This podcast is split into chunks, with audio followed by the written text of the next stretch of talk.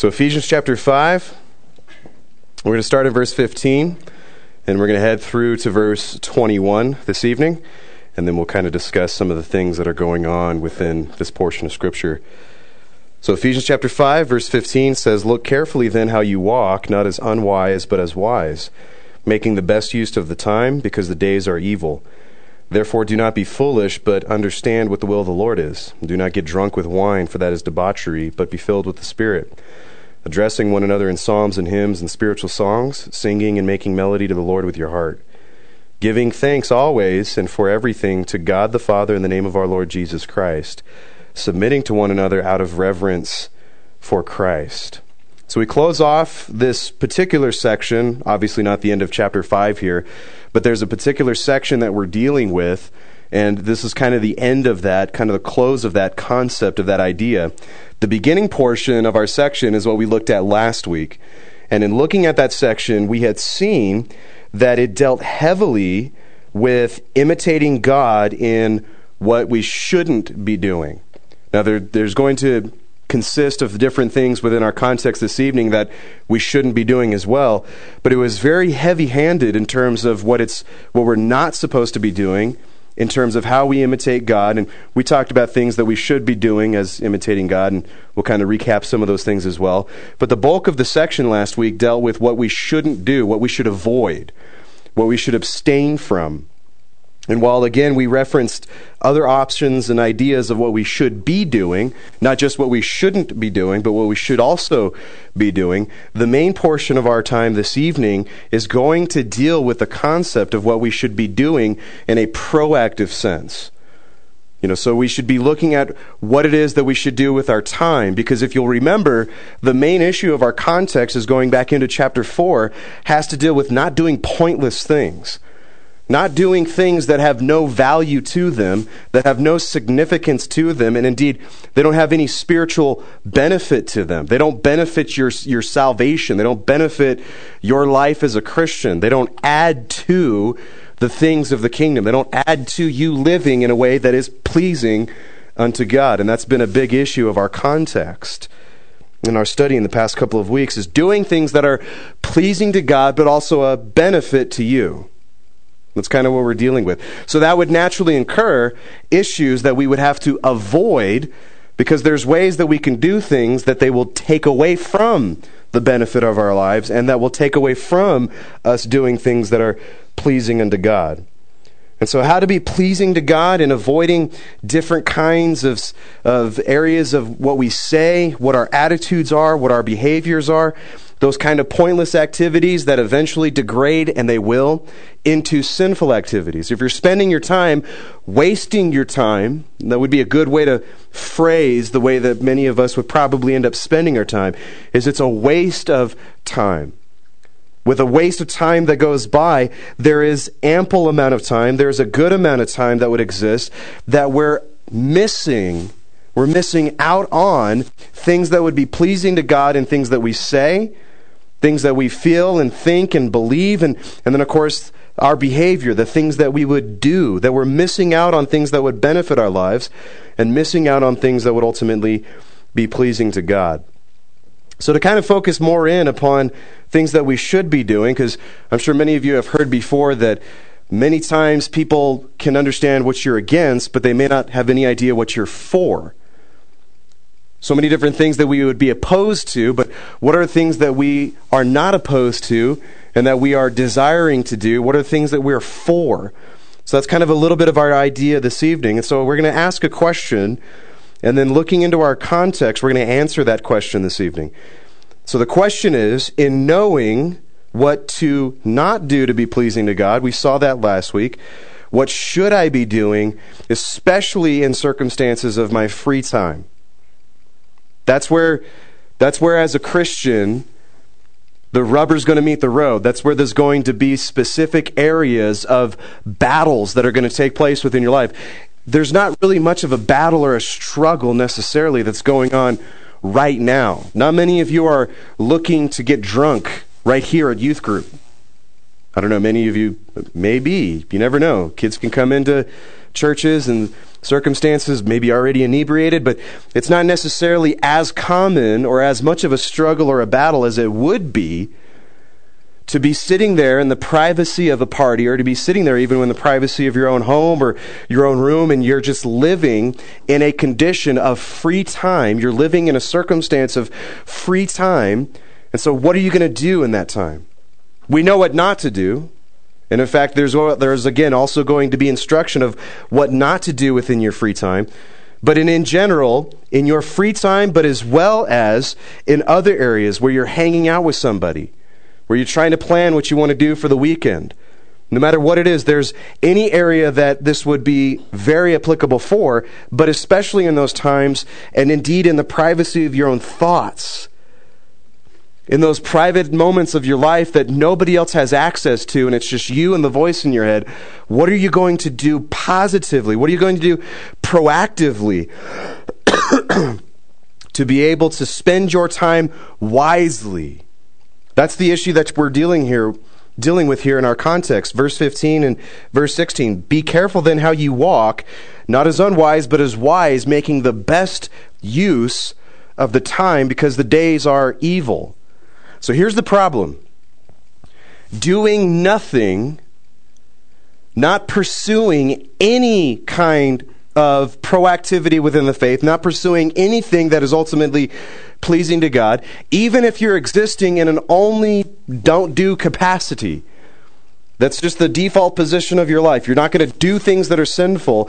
Even just sitting in that kind of a capacity, the default position of not doing something is going to be evil.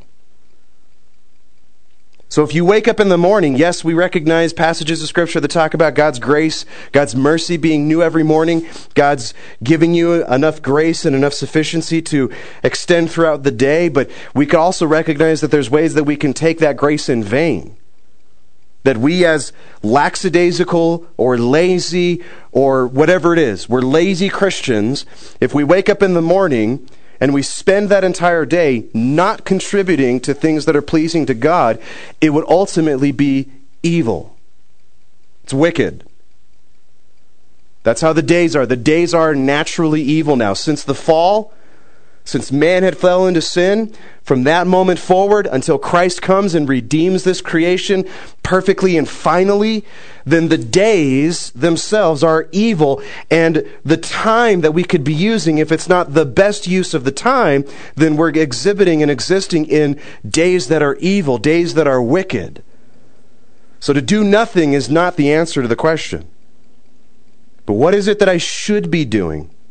When I approach this text, how is it that I should spend my free time? How is it that I should spend my busy time? You know, many of you guys may already have jobs now. Many of you guys probably have schoolwork to do either in a public or a private setting. But no matter what it is, maybe you have chores to do. There's probably something that you are required or obligated to do. And that's ultimately going to be the case for the rest of your life. Even in retirement, there's still things that you should be doing, especially on a spiritual standpoint. So there's free time, though. There's that time where I don't have an obligation. That's time where I can spend time with friends. That's time where I could be doing something, watching television, playing video games, going to the mall, whatever it is. There's, there's a free time section that is a part of my life. There's a busy time section that's a part of my life as well. Maybe I have a job, maybe I'm going to school, whatever it is. Something is going on where I'm going to be busy, I'm going to be occupying my time with something. How do I do that? How do I spend that time?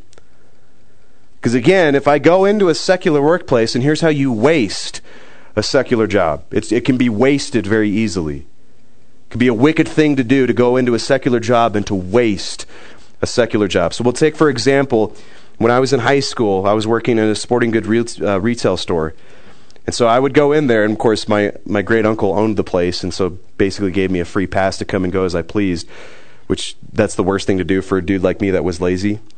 It's like, sure, you set your own hours. You set your own pace. Come in when you feel like it. Leave when you feel like it. So I would come in at 10, leave at 11. 10 a.m. and 11 a.m. Not like I was working hard where it's 10 a.m. and 11 p.m. That would have been admirable at the time, but come in for an hour. You know what, Uncle Charlie? I feel like I'm not supposed to be here anymore. I've, I've put in a good hard work, hard day, uh, hard work day today. I'm done. I can I can clock out. We're good to go. And he'd be like, okay, that sounds good. We'll see you later. Take care. You know, of course, the paycheck was miserable at that point, too, because you're paid hourly. But, anyways, there's a way in which there was a wasting of that job. But if you go in there and there is a specific kind of activity that takes place within your life, then even a secular job is something that's not wasted. I mean, you think about the eternal significance of a particular job. You know, now I'm doing web design on the side. You think about an eternity future. You're sitting there, you're fellowshipping with other believers in heaven in a perfect state, sinless state. You're freed up to totally worship God and experience God. At what point would I impress anybody to say that I wrote something in HTML? Big deal. Big whoop. There's God. There's your coding. Fun. No, we're going to move on and we're going to talk about other things that are super awesome.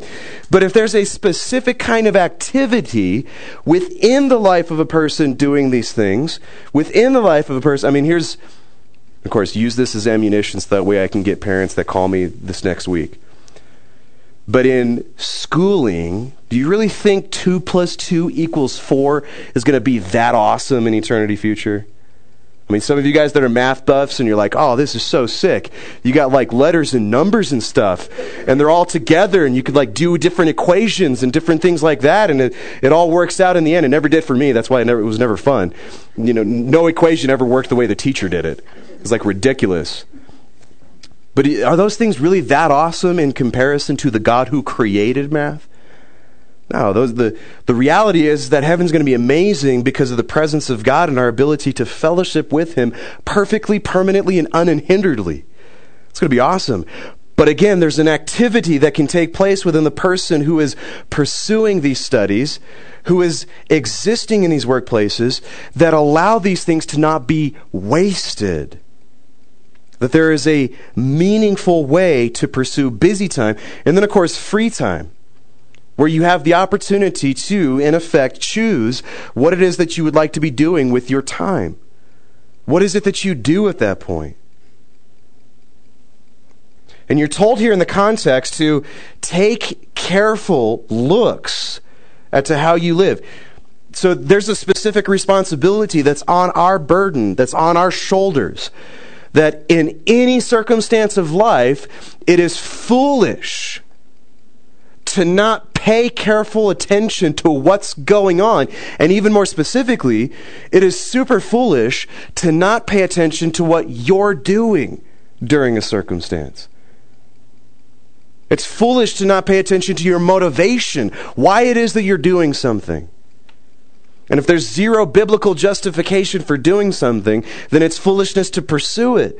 So there's a motivation issue, there's a thinking issue. What are my thoughts as I'm going through something?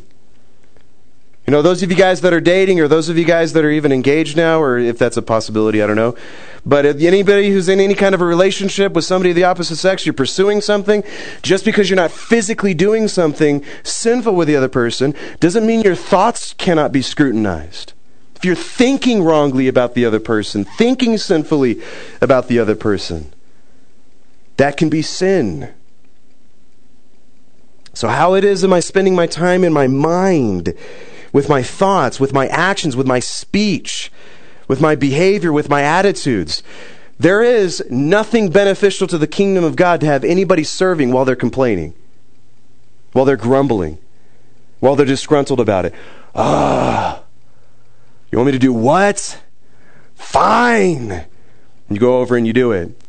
And then you come back and it's like, well, don't get upset at me. I did what you wanted me to do. And of course, that's the home life, right? Parents saying, hey, so and so, talking to you, go do this. Ah! Ridiculous. Do you have any idea how much you've inconvenienced me? I was in the moment of getting my level 79 Night Elf Hawk Ranger to level 80. Do you have any idea how much of a big deal this is? I get dragon armor now making this up. Sort of. Super inconvenience, all because I have to do something. Especially within the kingdom of God.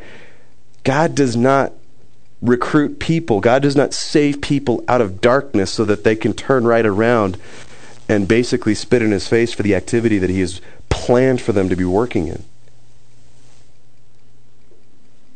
Doesn't want anybody that's a grumbler or a complainer. There's ways that I can even then waste ministry. I can waste service to God. And you think about that with how amazing different aspects of ministry can be. That even if I were discipling somebody, somebody, I'm, I'm, I could fly under the flagship. I'm fulfilling Matthew 28. I'm, I'm doing the Great Commission. I'm making somebody as a disciple. But to do so without these kinds of concepts that we're about to talk about would be wasted discipleship. Wasted discipleship. And in fact, there's even a danger in Matthew 23 when you see the Pharisees. These were religious leaders. These were people that were wasting religion. They were wasting their position of leadership of the people. And Jesus even said in their lives, You have made people in proselytizing them, making them your disciples, you have made them twice a child of hell. There's even some serious implications of how we spread ministry, how we spread the name of Christ, if we're not doing things the way that they're outlined within this context. Don't be foolish. Make the best use of your time. Be diligent to understand what it is that God wants. Verse 17, but understand what the will of the Lord is. Don't be foolish. Don't be ignorant. Don't be somebody that doesn't know what the will of God is. And it's one of the most consistent questions that is asked in any church setting. And it's one of the most highly revealed concepts in Scripture. What is the will of God? Don't be ignorant of it. Don't get into a point where you're ignorant of the will of God that you would even think about asking the question. I'm just trying to figure out what God's will is. It's revealed in Scripture. To not know what God's will is, is to reveal an ignorance of what has been revealed in Scripture. It's right here in the pages before you. There is no such thing as the Bible being insufficient for your life. There is such a thing as having spent insufficient time in it. Don't be foolish. Spend your time wisely. Consist live in consistent activity that understands what God's will is in a particular situation. And of course, we can bring up one passage of Scripture that would refer to it 1 Thessalonians 4 3 and 4.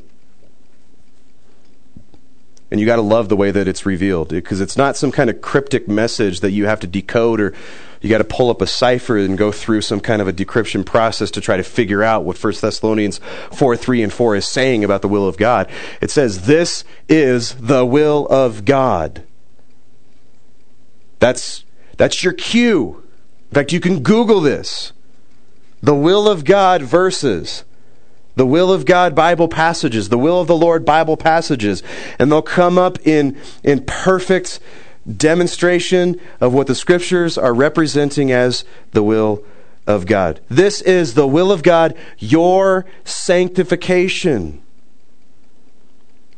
In other words, the will of God for you is to be set apart, to grow closer to Him, and to be more like Christ. That's what sanctification is.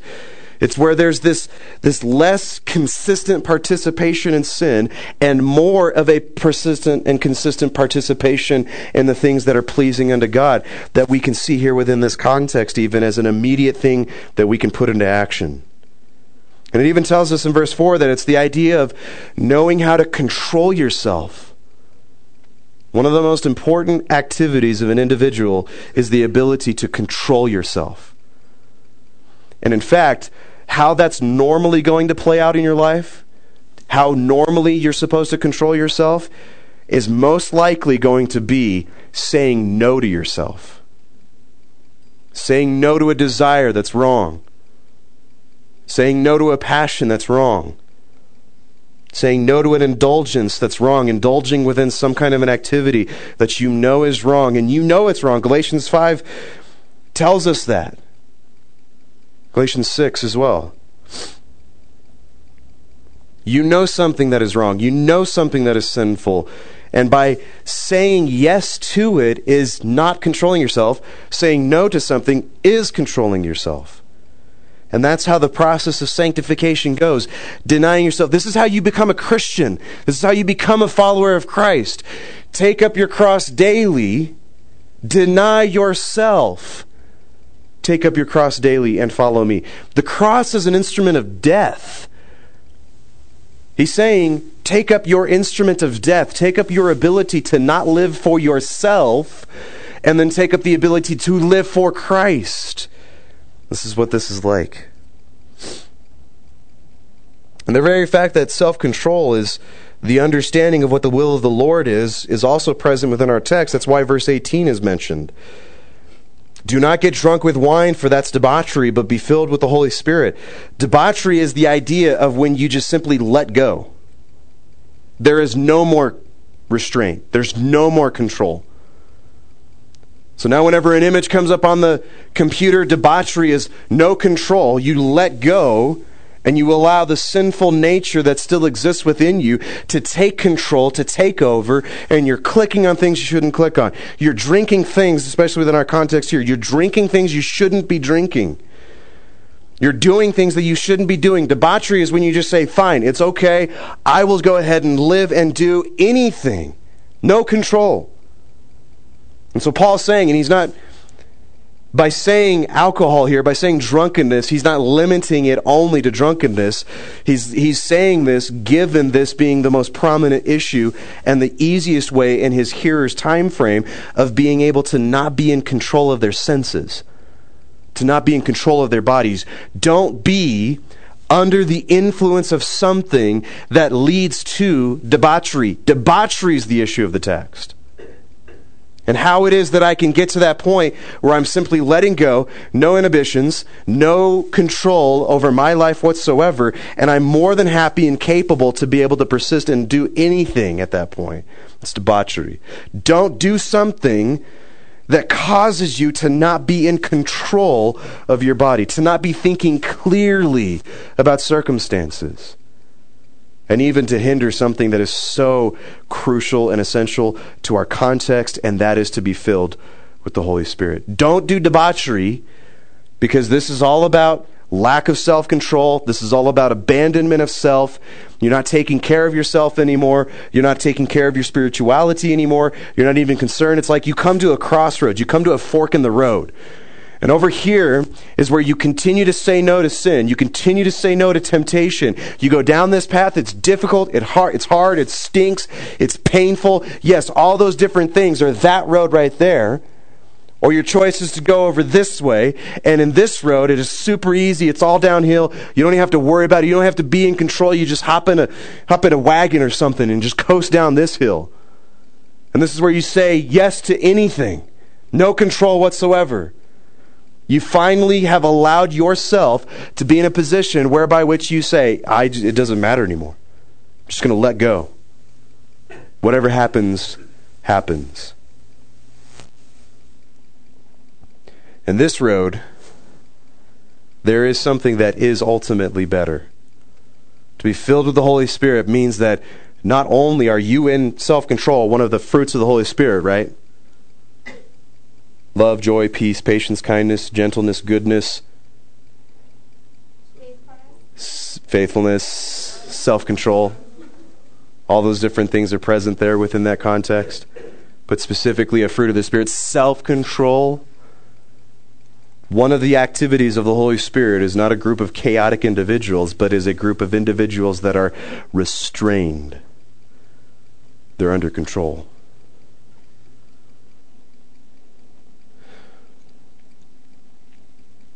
There's usually that statement that would exist within people's minds that I have it was it was for freedom that Christ set you free.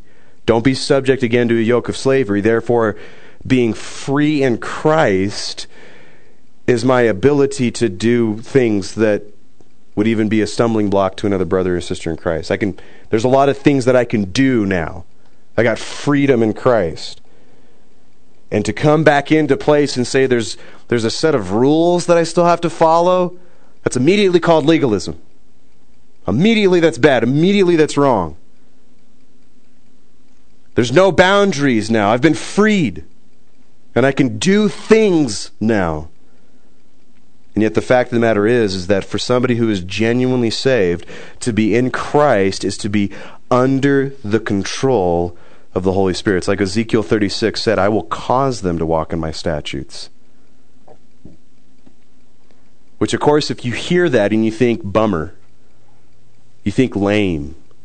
God is saying that He's going to cause me to do things. He's going to He's going to push me into a direction of doing His statutes, of doing His laws. That's lame. That's not what I would want to do. If you're going to tell me that that's what salvation is, then why is there any reason to change? You want to take me out of freedom because I've got the freedom to just simply let go debauchery, do whatever it is that I want to do, and then I come over here and you're telling me that there is a regulation now of my life, that there's a restriction now of my life? If you hear that, you're missing the point of the gospel. You're missing the point of those laws. Because now, as a Christian, the ability to not just simply do what God wants and to do what God is decreeing isn't just to simply follow a set of rules or regulations, but it's to f- do things that are ultimately a spiritual benefit to you and that they're pleasing unto God. Those are things that God enjoys. To follow after God, to do things that God wants us to do, to obey Scripture, to follow within His causation of us doing His laws, His statutes, is to be pleasing unto God. And when a Christian, when a person is pleasing to God, they're fulfilling their original intention what you were supposed to be a worshiper and somebody that brings honor and glory to God, that's the only way that you can really experience satisfaction and joy in life. It's the only way that that's going to happen. And in fact, the term filled for be filled with the Holy Spirit, when it says to be filled with the Holy Spirit, the Greek word here would also mean be satisfied with the Holy Spirit. That's the issue. You go down here in self abandonment, and you're only kidding yourself that this is enjoyable. You're fooling yourself. It's foolishness. It's even, it's even stated within our context. Don't be foolish. That's foolish, but understanding what the will of the Lord is, that's not foolish. That's wise. That's wisdom. And wisdom is ultimately something that produces satisfaction within a person's life as they're able to endure life according to the Word of God. That's what wisdom is. It's to look at things, it's to apply things, and it's to experience things from God's perspective and the way God said things are supposed to be. And we can't forget the fact that God had said that He is a rewarder. He rewards those who diligently seek Him. Delight yourself in the Lord. Make God the joy of your life, and He will give you the desires of your heart. And when your will becomes God's will, know what the will of the Lord is. When your will becomes God's will, when you want what God wants for you, you get what you want 100% of the time. Get ready, as we've been discussing and we've been talking about, living as the new you, putting off the old man, putting on the new man, putting off the old sinner, putting on the new saint, living as the new you. Get ready to begin to experience having a God that only says yes to everything that you want. Everything that you want. But of course, the caveat is the fact that you should also be aware that your desires are going to change. You're not going to desire lame things. You're not going to desire unspiritual things. What you would desire is what's being presented within our text to be satisfied with the Holy Spirit of God. Because holiness is that attribute of God that he is so infinitely pleased with and satisfied with within himself from eternity past to eternity future. And the Holy Spirit particularly carries that characteristic with him to your life so that that way, that attribute of God that is pleasing can be present with you 24 7. Be filled with the Holy Spirit. Be satisfied with the Holy Spirit. Now, it's important to note that the activity of being filled is actually not active. So you can't go out and do something to be filled with the Holy Spirit. There's not some kind of like wonderful prayer that you say and that invokes the Holy Spirit. Right? We're not magicians. We're not pagans where we do rituals in order to invoke our deity. Our God's going to do things. The idea of the passiveness here being filled with the Holy Spirit is that when God is going to do this, He's going to do this. He is the one that by His activity and involvement within your life, He's going to cause you to be satisfied with Him. That's beautiful. There's nothing more spectacular about having to just simply be able to sit back and be able to have God satisfy you with Himself. It's glorious. I don't have to do the laws. I don't have to, to do the things of the Old Testament in order to be satisfied with God because of the righteousness of Christ. I have the position and the ability now to simply be satisfied with God. But if you'll remember, if you go back to Ephesians 4:30, there's something that we do to the Holy Spirit that stops this activity. So again, it's not that we can do something in order to receive the Holy Spirit, but there is something that we can do in order to hinder this. And this should create such a huge perspective for each and every one of us when it comes to sin. There is satisfaction. And that's being content in every single circumstance. That's being able to suffer and not lose hope or joy. That's being able to go through life with an advantage over fallen humanity.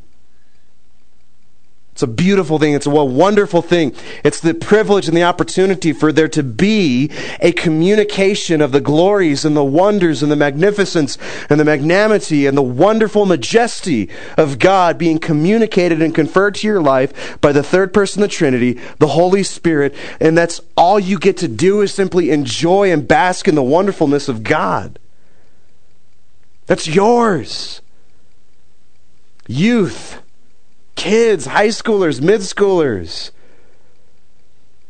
individuals that may be looked down upon, maybe frowned upon, not taken seriously,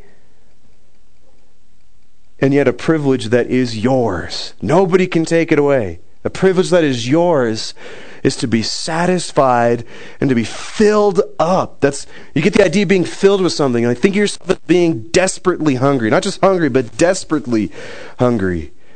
And then you you receive a meal but you don't just receive enough to kind of calm the hunger for a certain period of time. You receive plenty of food, complete amounts of food from this moment onward to be filled and to be satisfied with that which God is giving you. That's yours. The only thing that as God is so omnipotent and sovereign in this, as He is going to do this, He has decreed within His own sovereignty to willingly allow Himself to be limited by your sinful activity. That's why He spends so much time talking to us about put off the old, put on the new. Stop sexual sin. Stop joking sexually. Stop joking crudely. Stop making these jokes that are so foolish and pointless. Stop talking about foolish and pointless things. Stop, stop doing things that are wasting your time because everything outside of this is a waste of time. You're missing opportunities to be satisfied with the Holy Spirit, to experience this if there is a consistent participation in sin. He will satisfy you.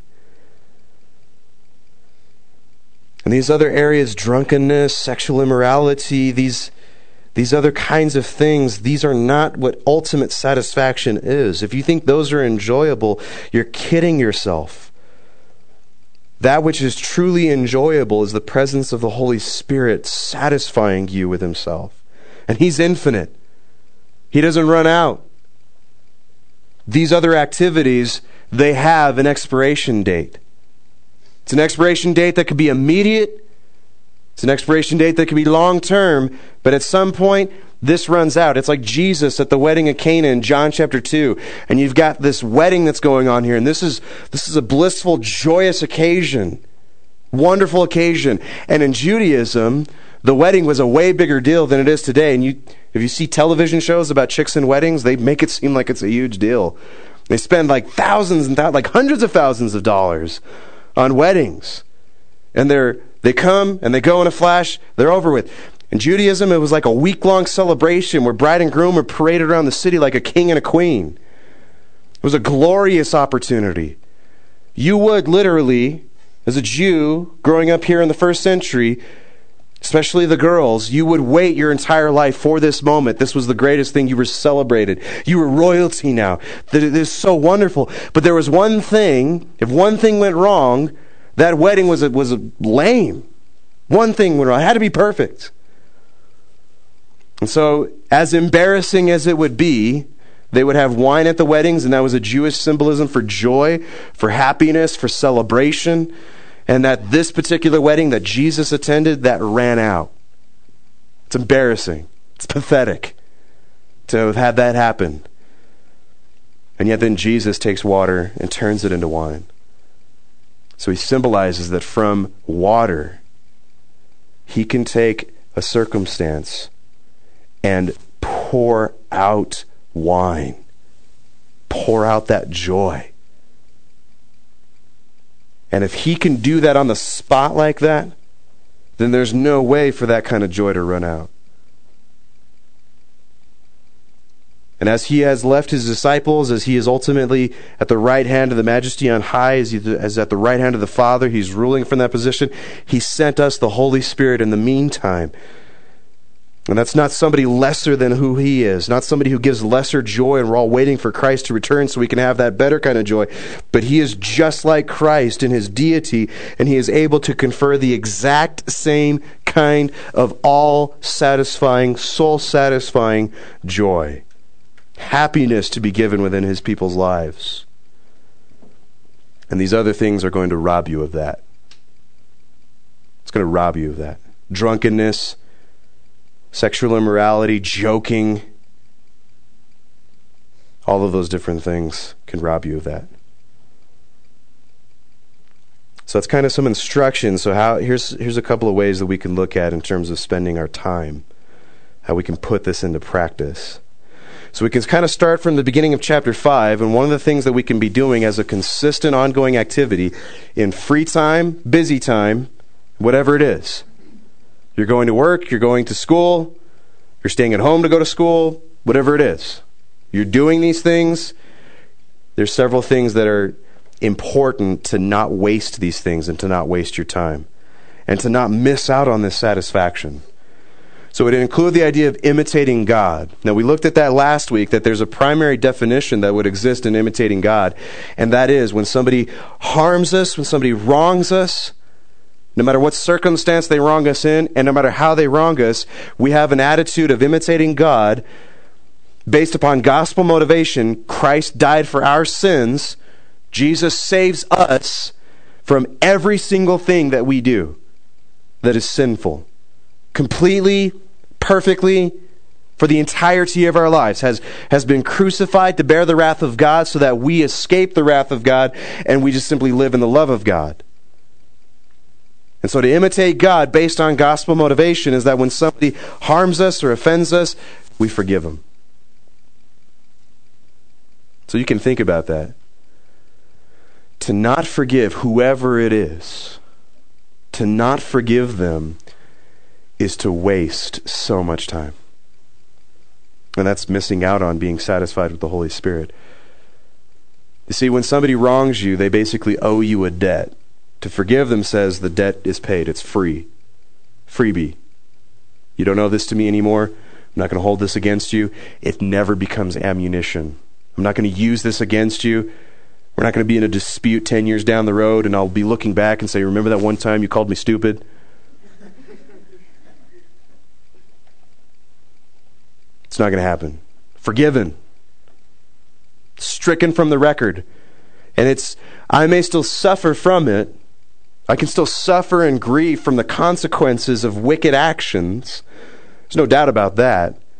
That's why the idea of just try to forgive and forget, you don't have to worry about that. It's forgive and don't count it against that person. Don't hold it against them. Don't push it in their face anymore. So that way, as you consist in a relationship, it's not even something that you would bring up to that person. You, you quench it, you squell it, and you move on, but you can still grieve the particular activity. You don't have to be able to get into a position where you say you're forgiven and all of a sudden, oh, wow, that's crazy. I just forgave you and now everything's happy go perky. You don't have to worry about that. You can grieve, you can experience something. But in order to do that more effectively, in order to not waste that time, forgive them. Be an imitator in God in that sense. God also values what Jesus did perfectly. The Father looks at the work of Christ and sees that as infinitely pleasing and infinitely valuable. And so, if that's how God looks at the cross, that's how God looks at the gospel, to imitate God means you have the highest respect and the highest esteem for the work of Christ. And there would be nothing that you would want to do as a default attitude, as a default position. There's nothing that you would want to do to malign people's perception of that work. You would want people to know that that is the greatest thing that has ever happened to you and that has ever happened to them, and you want to live that way. And so that's where you can begin to see that you would treasure what Christ is saying. Treasuring his commands, his commands like loving God with everything you got. Loving your neighbor as if you were loving yourself. In other words, don't have like such a huge high esteem of yourself and then try to love somebody else the way that you would love yourself.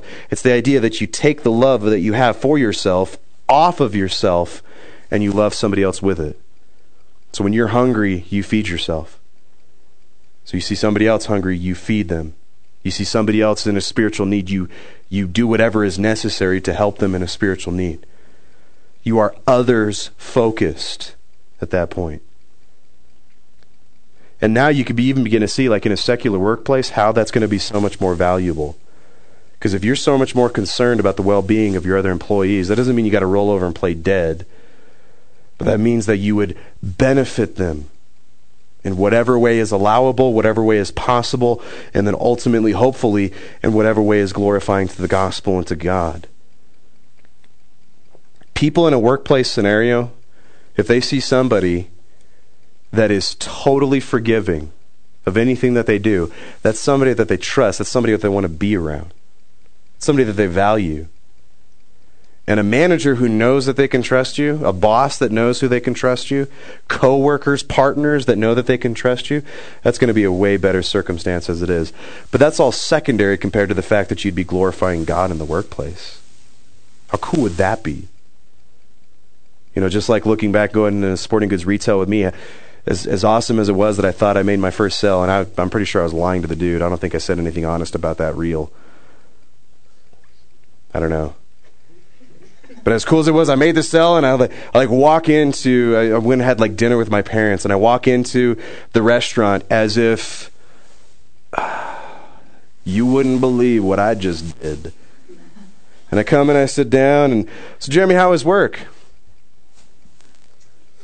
Let me tell you how it was. It was amazing.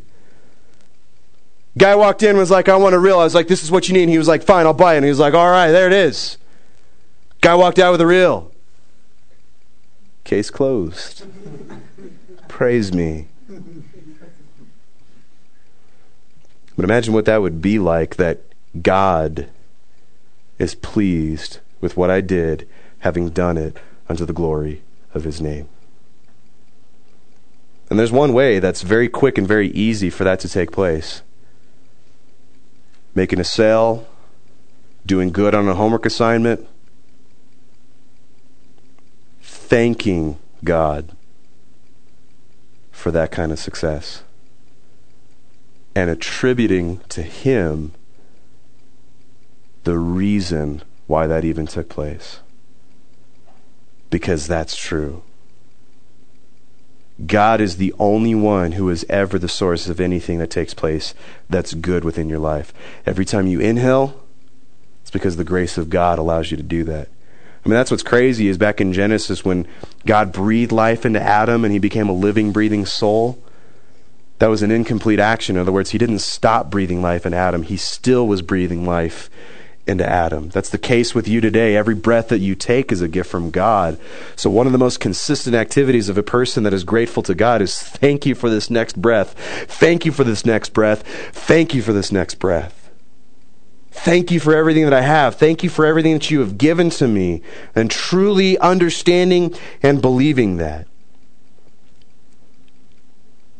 But you can also understand that imitating God, it means that I would not be hungry for what somebody else has. I would not be coveting or jealous of what somebody else has. And of course, the idea of joking is such a wonderful thing to bring up within this context because if I say just kidding, it's almost like I got an immediate free pass to saying something that's totally wrong or sinful. It's like when you when you when you joke about somebody else and you call them stupid or dumb or gay or something like that. Oh, I'm just kidding. Therefore, that excuses the crude joking that I just did. Or you tell a joke that was sexual or degrading to a woman or something that effect. Just kidding. And then everybody kind of, you know, some people may say like a sarcastic response back, Oh, I can't believe you said that. and it's, you know, there's almost like this awkwardness that starts to exist. Oh, man. That was perverted. But ah, we all laugh. We all have a good time. It's all funny.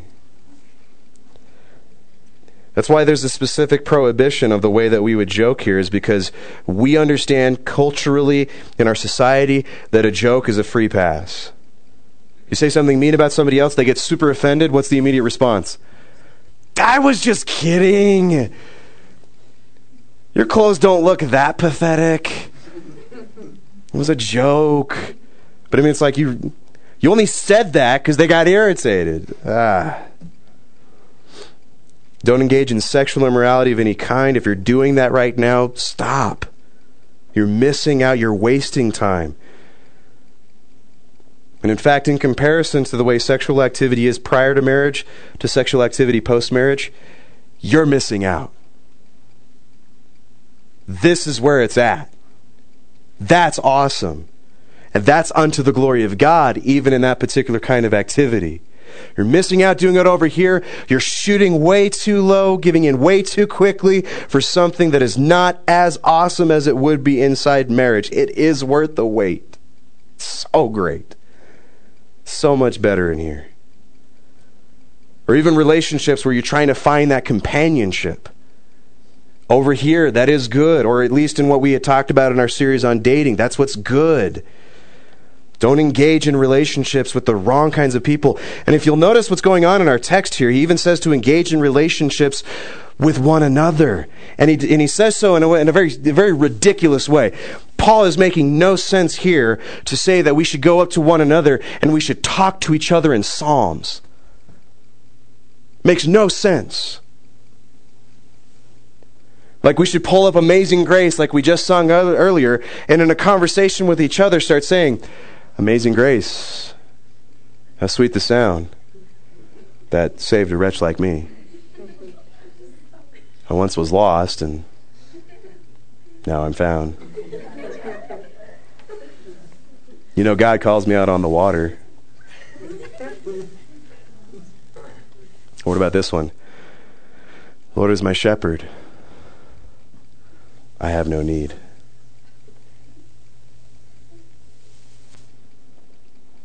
Man, the activity that's being talked about here that Christians can be doing with one another. That's not wasting your time. And of course, he even says, making melody to the Lord within your heart. So you don't have to go into a workplace. You don't have to be sitting there doing schoolwork and singing it out loud. Of course, many of you don't would want to hear me sing Amazing Grace. That was a C sharp there at the. No, I'm just kidding. You don't have to do it out loud. God hears what's in here. He knows what's in here. And so one way to so radically revolutionize your busy time and your free time is in here sing to the Lord. Like you mean it. Like he means something to you. Sing to him. And then, of course, we even mentioned this as well. Verse 20 Give thanks always for everything to God the Father in the name of our Lord Jesus Christ. So, again, we've talked about this before. The ability to brush your teeth, thank God for that. The ability to come to youth group, thank God for that.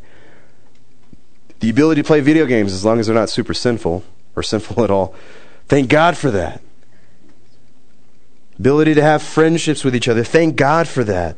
Somebody's saying something nice to you, you can thank them for a compliment, but then thank God for the fact that somebody else came into your life and encouraged you for that. And of course, verse 21 submitting to one another out of reverence for Christ. If you respect Christ, pay very close attention to this. And this is not isolated just in the idea of, well, I should only submit to one another, but I should also do these other things. But if you respect Christ, if you value what he did, if you look upon the cross and you see Jesus crucified for your sin, and that's something that you would honor and be respectful to, then the people of God need to value. They need to matter. Of course, the lost would also need to matter in terms of the fact that we'd want to spread this good news, but you have a specific, consistent activity to value and to have other Christians matter within your life more than you matter. I want to say that again. Another Christian would matter more than you matter, which means you're more concerned about how they feel. You're more concerned about what they think you're more concerned about their well being, about them being taken care of. Well, we'll pick up here again next week. Our time is far, far gone. We'll recap some of these things next week. Let's go ahead and pray. Father in heaven, we praise you. We thank you for your grace, and we pray, Father, that you would be well honored and glorified within our lives as we do these things. And we pray this in Jesus' name. Amen.